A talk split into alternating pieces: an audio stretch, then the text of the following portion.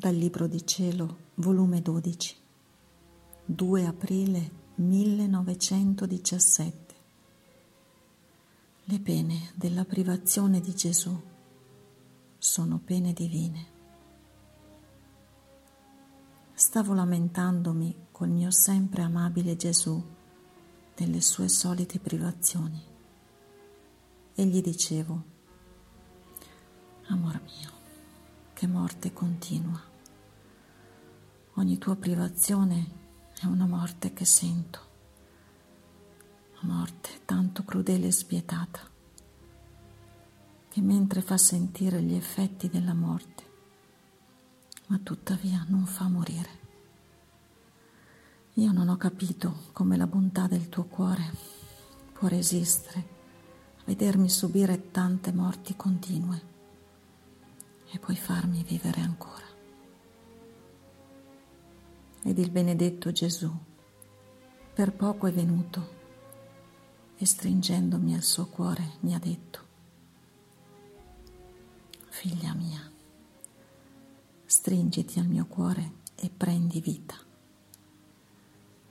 Ma sappi però che pena più soddisfacente, più gradita, più potente che più mi pareggia e può farmi fronte. È la pena della mia privazione, perché è pena divina. Tu devi sapere che le anime sono tanto congiunte con me, da formare tanti anelli concatenati insieme nella mia umanità.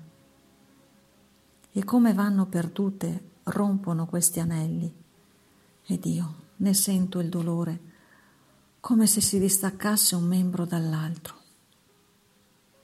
Ora, chi mi può congiungere questi anelli?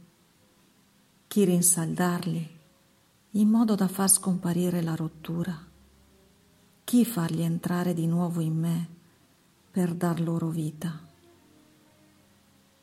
Le pene della mia privazione, perché è divina. La mia pena per la perdita delle anime è divina. La pena dell'anima che non vede, non sente me, è divina.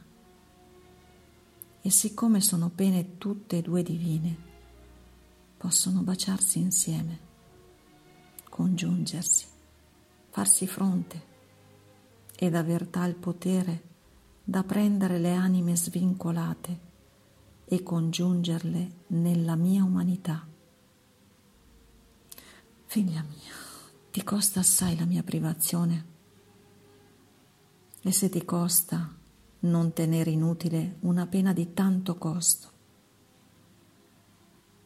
come io te ne faccio dono, non la tenere per te, ma falla volare in mezzo ai combattenti e strappa le anime da mezzo le palle e rinchiudile in me e come rinsaldamento e suggello metti la tua pena. E poi la tua pena falla girare per tutto il mondo, per farla pescare anime e ricondurle tutte in me. E come senti le pene delle mie privazioni, così andrai mettendo il suggello di ricongiunzione.